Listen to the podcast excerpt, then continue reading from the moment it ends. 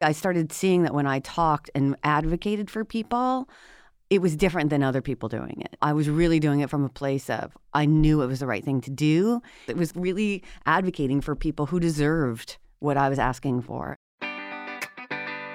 I'm Carly Zakin. I'm Danielle Weisberg. Welcome to Skim from the Couch. This podcast is where we go deep on career advice from women who have lived it, from the good stuff like hiring and growing a team, to the rough stuff like negotiating your salary and giving or getting hard feedback. We started the Skimm from a couch, so what better place to talk it all out than where it began on a couch?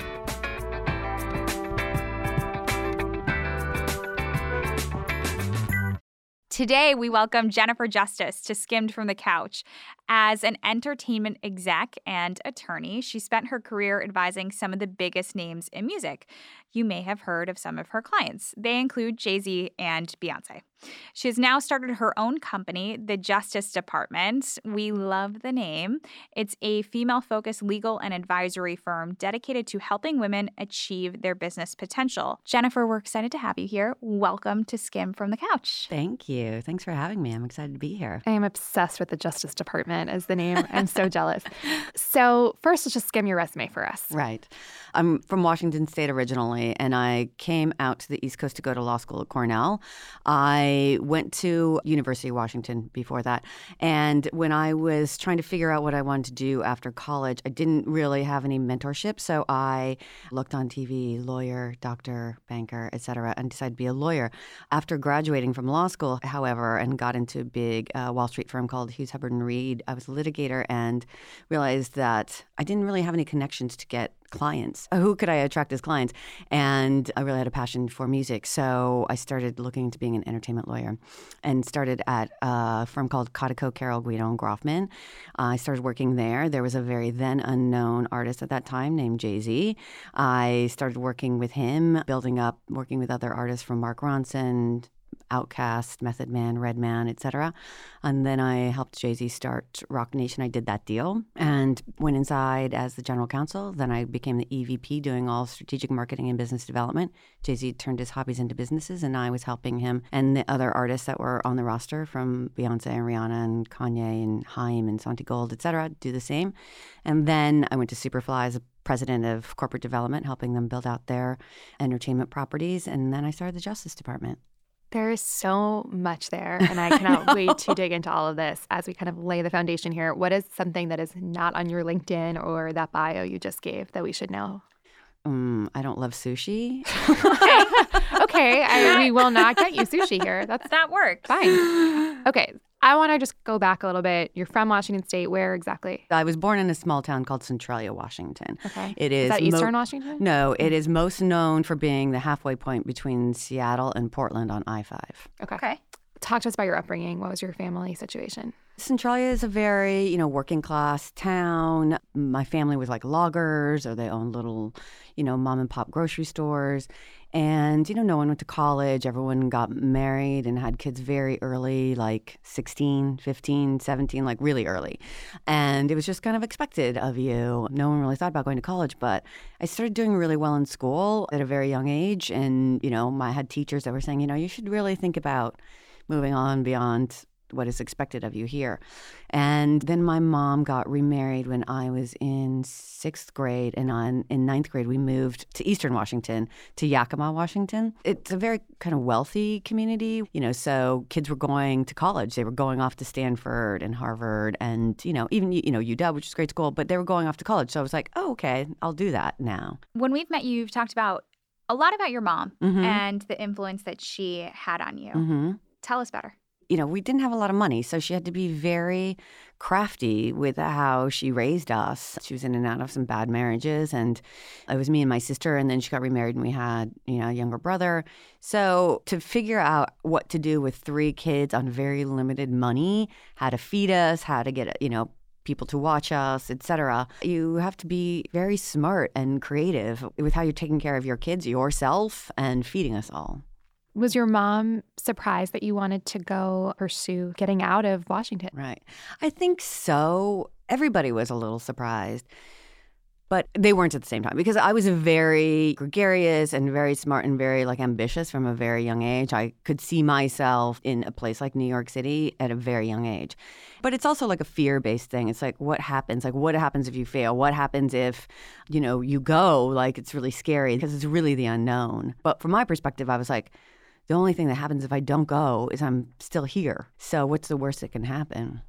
So you end up going to UW, you end up Mhm. going to law school, Mhm. coming to New York. Mm-hmm. Walk us through what it was like to sort of be the kid not from the city Mhm. coming into these corporate law firms. And it sounds like you were such a rising star growing up and in the schools that you were in. Did you still have that confidence that you were the star, or was there a moment where you're like, wow, everyone here is also really ambitious? you start noticing things. It's like you're the rising star, and then you get to UW, and you're like, oh wait, there's other people who are really stars. smart, you know. And then you're like, okay, but I'm still kind of a star after four years. And then you get to Cornell, and like, oh wait, there's not only stars, but there's people whose last names match the buildings, you know. Yeah. And you're like, okay, I can't compete with that, you know. And But nobody is the Justice Department. Exactly. No one had my last Yeah. name. Thank you, Carly. So you you start going, okay, well, what makes me different and how can I separate myself and what is my star because it's different than the other people regardless of how you were brought up. So it was scary and, you know, a lot of imposter syndrome like should I be in this room? Which, you know, when you have that and you have that as women and you have that just as a child, you have that for your entire life and it's just something that I have to talk to myself constantly about. When you look back at that time, is there something that you remember where you're like, oh my God, I didn't do that or I said that because of imposter syndrome? I mean, there's so many things. A lot of time when I was in the music industry as a music attorney, I didn't really put myself more forward as myself versus like I was getting a lot, a lot of clients, but there was a lot of times eh, before every phone call, I'd be like, oh, okay, now I got to psych myself up for this, you know? I loved what you said about figuring out what it is about you that's Mhm. different, regardless of how you grew up or your circumstances. What was that for you? And when did you start to figure that out? You know, it takes a while, Yeah. right? You're like, there's no one there telling you you're great and you deserve to be here. And I would see people react to me in a different way. And it took a long time. It took, look, it took some therapy. It took an executive coach, really, to be like, you have these patterns in your life. And I started seeing that when I talked and advocated for people, it was different than other people doing it. I was really doing it from a place of I knew it was the right thing to do. And even though there were financial benefits, it wasn't just like being an activist. It was really advocating for people who deserved what I was asking for. And almost getting a lot of that pushback on it, I was like, okay, I'm really onto something because if they're just going to capitulate, then I obviously wasn't asking for enough.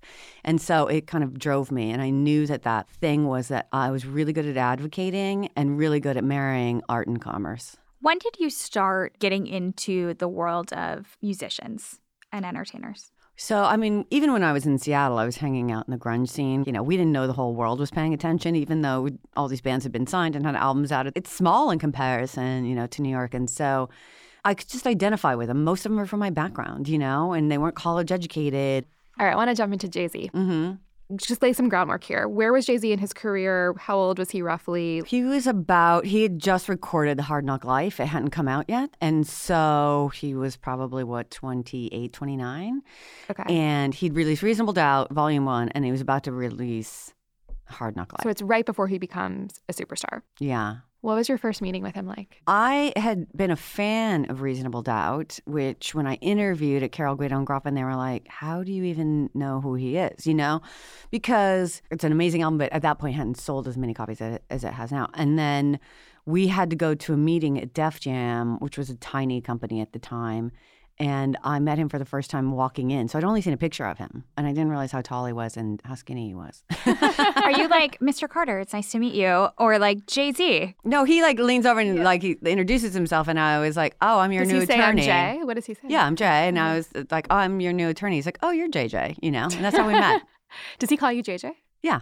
I love that. Yeah. Jay, Jay, my, my good friend Jay, he is famous for being an incredible businessman. He is known to be astute at identifying business opportunities, Mhm. optimizing for them, and obviously doing really well and making Yeah. money. How did you get him to trust you? He knew that I was fighting for him. You know, that really cared about what his assets were, how he should be treated. And I just saw really early on. I mean, hip hop wasn't even on, you know, live telecast of the Grammys at the time. They didn't even have a Billboard chart separate for it. And he came out breaking all these records. You know, he just saw how much, you know, I fought for him and cared about making sure he got what he deserved. I'm just so fascinated. What was your life like at this point? Were you going out with these guys Mhm. every night? All Were- the time.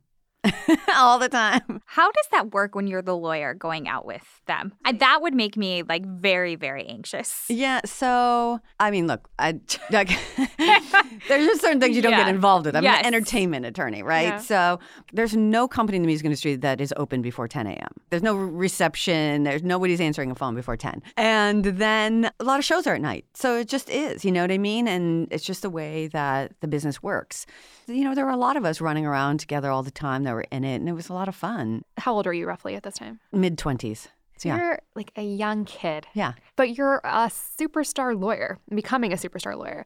How did you ensure that you were respected as a professional while also socializing with your clients? Mm-hmm. And I'm going to assume maybe not the most professional settings, not in a boardroom at night. How did you find that balance? Well, I didn't, to be honest with you. I was just going along because all the guys were too, right? And I was like, well, you know, it's fine. Everybody else is out. And then there was a shift actually. And then I started to realize that one client in particular, not any of them that I've mentioned, and he was in a little bit of a different genre, saw me out late at night and was like, I don't like my lawyer being out late. And I was like, okay, but I was with your male lawyer and you didn't say hmm, anything about yeah. that. That's when I really started to see, because again, I didn't have any mentorship. So I didn't know that women were treated differently in business. I didn't know there were glass ceilings. And then all of a sudden I was like, oh, there's a double standard. And what was your reaction to that? At first, I was like, oh my God, you're right. This is awful. And then I was like, wait a minute. No, this is not cool because I'm in the same room with other male attorneys, other managers, other, you know, accountants. This is the music industry. It's music entertainment law. We're not curing cancer, solving world world peace here. So it was very eye opening to me. When I think about some of the people that you've worked with, even early on, whether it's Mark Ronson and obviously Jay Z back in the day, Mhm. and then, you know, to what he is today and Beyonce, specifically talking about those people, it's a mix of creatives who have strong business intuition. Mhm. How do you think through when there is a creative idea that's super compelling, but the business around it just doesn't necessarily make sense? That's the thing. It's like the creative and the business have to meet. And if they don't, then, you know, whoever it is of my clients, they have to make the decision do they want to fund it? Is this a nonprofit that you partner with a museum? You have to do the math and give them all the options. What could really be the outcome? Is it you paying for it? Is it finding a philanthropist to pay for it? Or are we turning this into a real business? And that's my job is helping them marry art and commerce. What's your personality like as a lawyer? And I say that knowing we worked with lawyers who are very quiet, they take it all in, mm-hmm. and then you put them on the phone and it's like, oh my God, you're like a pit bull. Yeah. Obviously, there's like the reputation or stereotype of like a litigator. Where do you fall along that I'm spectrum? kind of in between all of that, Okay. but no one has ever referred to me as a wallflower. it's more aggressive. I've been called a tiger. Are you a yeller? Uh, I don't yell unless somebody starts to really disrespect me. Then I totally raise my voice. Certain men you talk to, and you're like, okay, like they're like, stop yelling. I'm like, if you would listen to me, then maybe you could hear. You know, I don't quit. Where does that come from? Is that from your upbringing? Where do you get that from? I mean, there's something nature versus nurture. I was just born like that. I really found representing certain artists that it was like people would underestimate them. And it, so it became very easy for me. And especially representing women, it became very easy for me to argue on their behalf and advocate on their behalf that they were literally being treated completely differently than a man. So it just came to me naturally. I want to talk about your decision to become a mom. hmm I think that it's something that a lot of our listeners think about, you know, when's the best time? How do I make sure that I'm optimizing for different options? What's it Mhm. going to do to my career? And you have a different story. Look, we just talked about this amazing career I had. You know, I was making money, I had every bag I needed, and it was like really great. But I was like, I came from nothing. I'm sitting in New York City, living in my great apartment in Tribeca with all these great bags. I'm not religious, but I was like, why me? How did I get out of this situation? How did I get into this situation, which is great? There's got to be more, right? So I like looked forward to my life in 5 years and I was like, okay, what else is there? Just making more money and getting more bags and having better vacations. And then I was like, there's got to be a better reason. I was like, I need to have kids. You know, I was so, so hyper focused in a tunnel vision of like my career, my career, because I never wanted to go back to where I was from. And then I was like, wait, what am I doing this for? And so I was like, I have to have kids. But then it was like, but I don't date men that I would want to have kids with. I could write I books about that. them but And then I would buy them. The thought was not like maybe I should date different men. I, I, it was kind of like a, a, hard time to pivot, you know? Yeah, it was like in my I late love that. 30s. You know, how am I going to Yeah. turn my brain into something else? And so I was like, I guess I got to do it on my own. And I just started looking into it. I looked into adoption and IVF and everything all at the same time. And I was going forward for with all paths at the same time. I was very quiet about it. I didn't tell anybody about it. Do you tell your family? No, I told nobody because I didn't want anybody to be like giving me doubt. When I make a decision, I just do it. And I don't ask for permission because when I had in the past, people were like, no, you can't do that. And I was like, you know what? I'm doing what I want to do. That's what I'm doing. Yeah.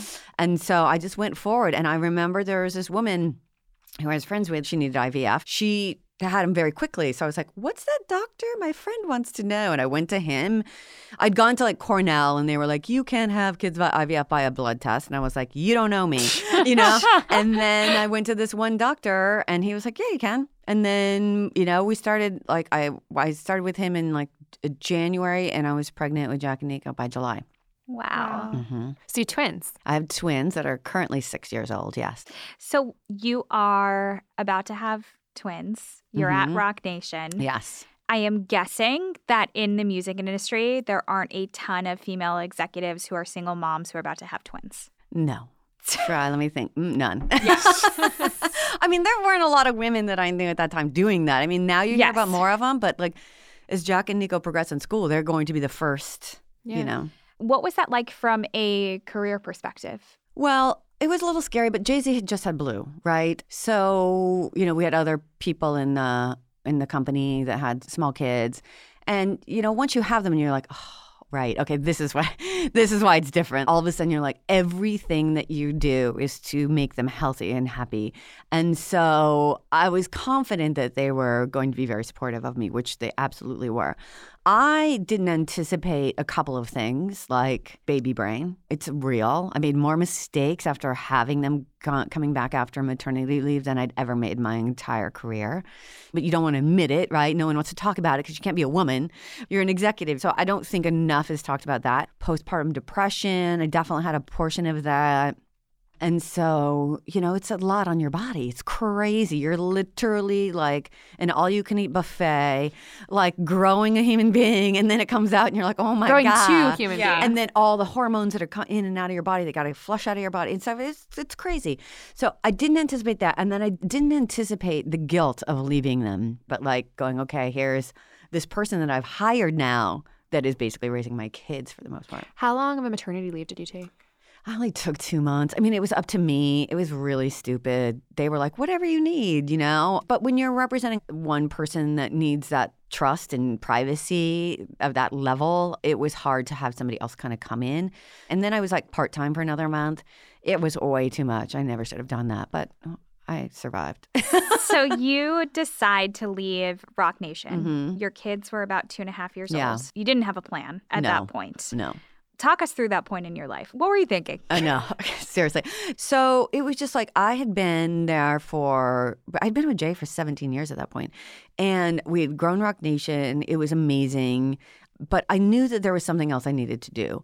I'd spent a lot of time working, you know, with women in my spare time. I'd represented them as a music attorney, as a, you know, when they were getting their executive employment agreements, and I just wanted to like take a reset to go like, okay, I've been working 100%, like 40 hours a week at least, and up to 70, 80 since I was 14 years old. I'd never been unemployed and had money in my life. And I was like, wait, what do I want? My kids are two and a half. They're about to start preschool.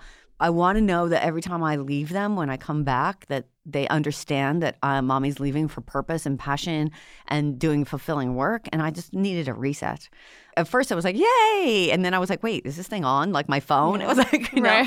and then I was like, oh my God, I, I got to get a job. You know, I got to do something.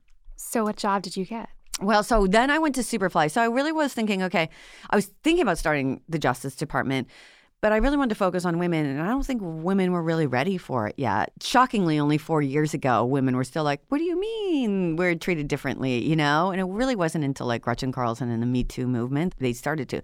You know, I'd been talking to this company already. I met them when Jay Z headlined Bonnaroo, Superfly. They were had raised some money and they wanted to expand, really in the corporate development space, and think about how they could use their capabilities to to grow and you know it was still in new york still tangentially related to the music industry so my network worked and i became the president and that was a really great transition kind of phase In that moment, like that, that's a huge job. mm-hmm. Did you have any insecurity or awareness of like where you still had a skills gap? Like, Yeah. what was what was the learning curve for you? well yeah then i went in and i was like wait a minute do i know what i'm doing? You know what i mean? Because Yeah. it's like i was on autopilot Yeah. forever and i was really really good and i could do my job in my sleep basically. I mean obviously there was a ton of challenges and like it was a very challenging job but i knew the lane and now it's like oh my god i don't know the players. What if i don't know what i'm doing?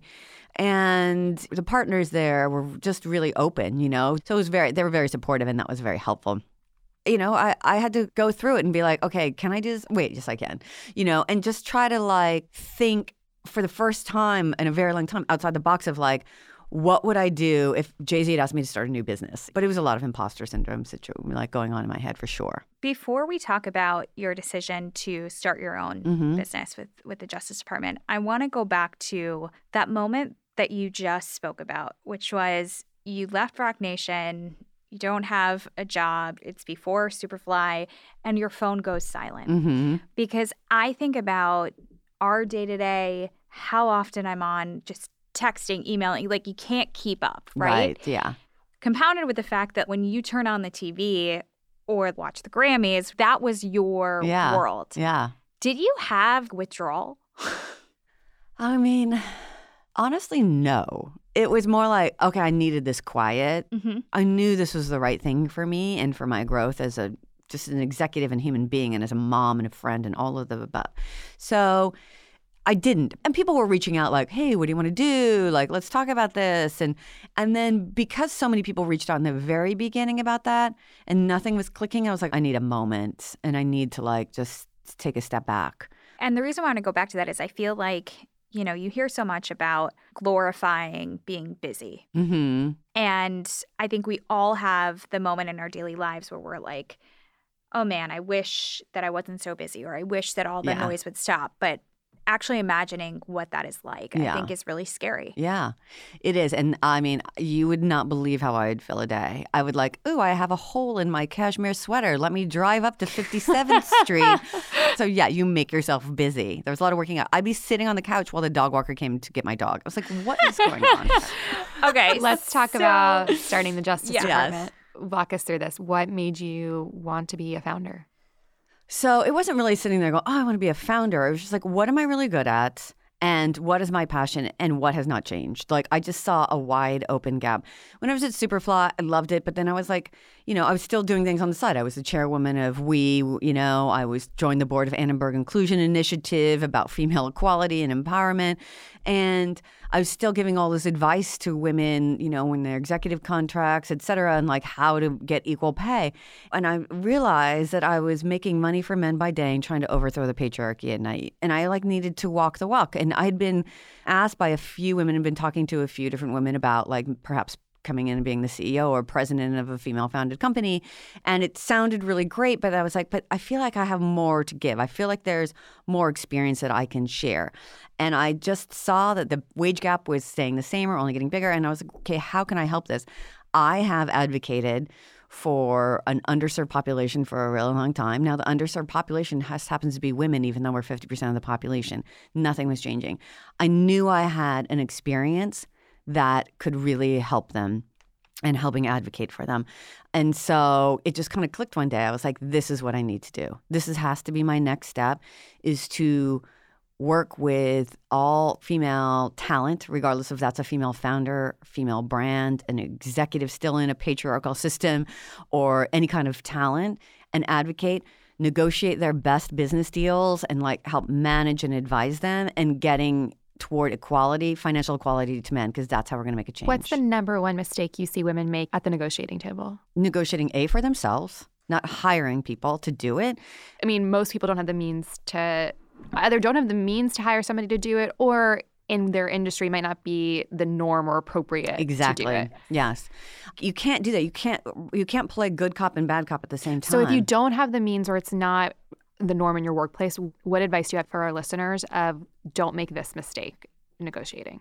Don't ever offer the first thing and don't negotiate against yourself let them come to you. You never know what they're gonna, you know, if you don't feel like you understand it, go, you give me the offer. Somebody asked, like a friend asked me for advice today. They got a job offer and the company said, this is our best and final offer. Mm-hmm. And they asked me, they're like, do I still push? Yeah. What's your advice in that situation? Yes, you still push.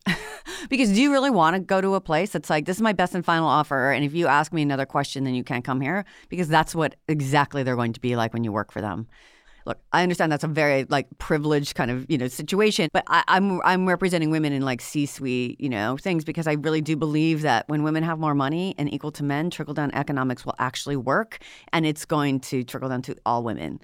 What you said about women hiring people to negotiate mm-hmm. for them, I think is really interesting.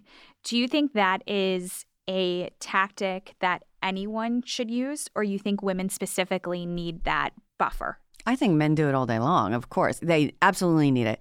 Women pay a lot of money to get their hair done, their nails done, and childcare.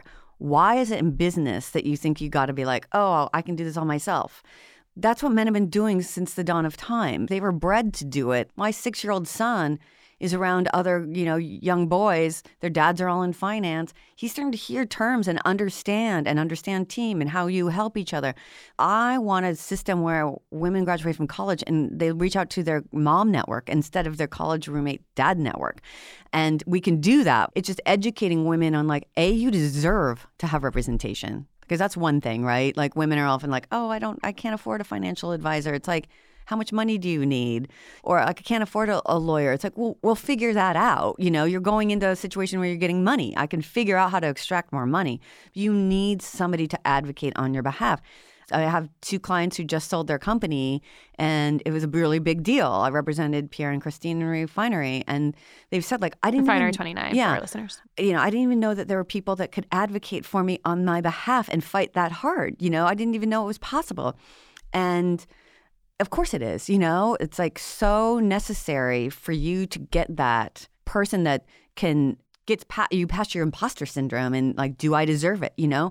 Because what you deserve is not even what you think that you need right? It's like i'm fine with $200000 a year. It's like okay but the guy next to you makes 400 so you need to get 400 because if you don't get that then the girl behind you doesn't get it either. And we need to educate women to like know your worth you know add like don't just ask for free advice all the time, like, or give free advice all the time. Like, if somebody keeps asking you, get an advisory percentage, you know, get on the board of that. Start really creating your financial worth because that is going to be where we move the needle.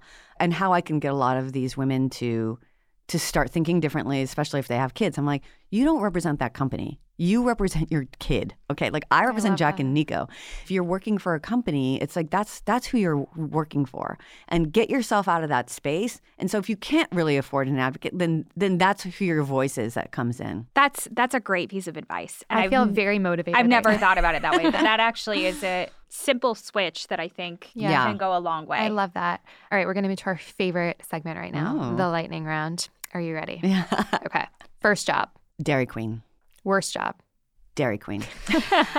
Can you skim your nighttime routine? Come home, hopefully see the kids, convince my son to go back to bed after two times of waking up, sit on the couch, pretend I'm watching a Netflix show while working, and then pretend like I'm not working while in my bed and lying to everybody about it the next day. What's the last Netflix show you pretend to to watch while working? Well, this one I actually did watch was just Cheer. What's your biggest vice? Tortilla chips and potato chips and wine. is Beyonce everything I want her to be? Yes, she is. Oh my God. What is something about Jay and Beyonce we should know? They're just normal, beautiful couple that love each other and like wake up every day. Who's your favorite artist? Dolly Parton. Oh, I love that. What's your shameless plug? Oh my God, what? The Justice Department. There I mean, go. hire us. Yes, love it. Jennifer, thank or JJ, I'm going to call you now. Yes. Thank you so much. Thank You're you. welcome. Thank you. Hi, everyone. We're trying something new. During this time of economic uncertainty, we want to take a moment to spotlight some new female founded companies. We've heard from many incredible skimmers who are leading small businesses, and we will be introducing them to you each week on Skimm from the Couch. See the link in our episode description for how to submit yourself or a friend. I'm Amy Young. I am the owner and founder of Orenda Tribe, which is an upcycling indigenous women owned business. We're located here in New Mexico, doing a lot of great work on our ancestral lands. I'm also Diné, which means I'm Navajo. It was after a 35 year career in, in the um, apparel business where I just didn't feel like it was where I wanted to be the current state of the business wasn't something that resonated with my soul. I had also given birth to my daughter and was a young mom and just decided that I wanted to do things differently. A lot of the uh, indigenous culture actually, we look at what the impact of each decision is six or seven or eight generations after us.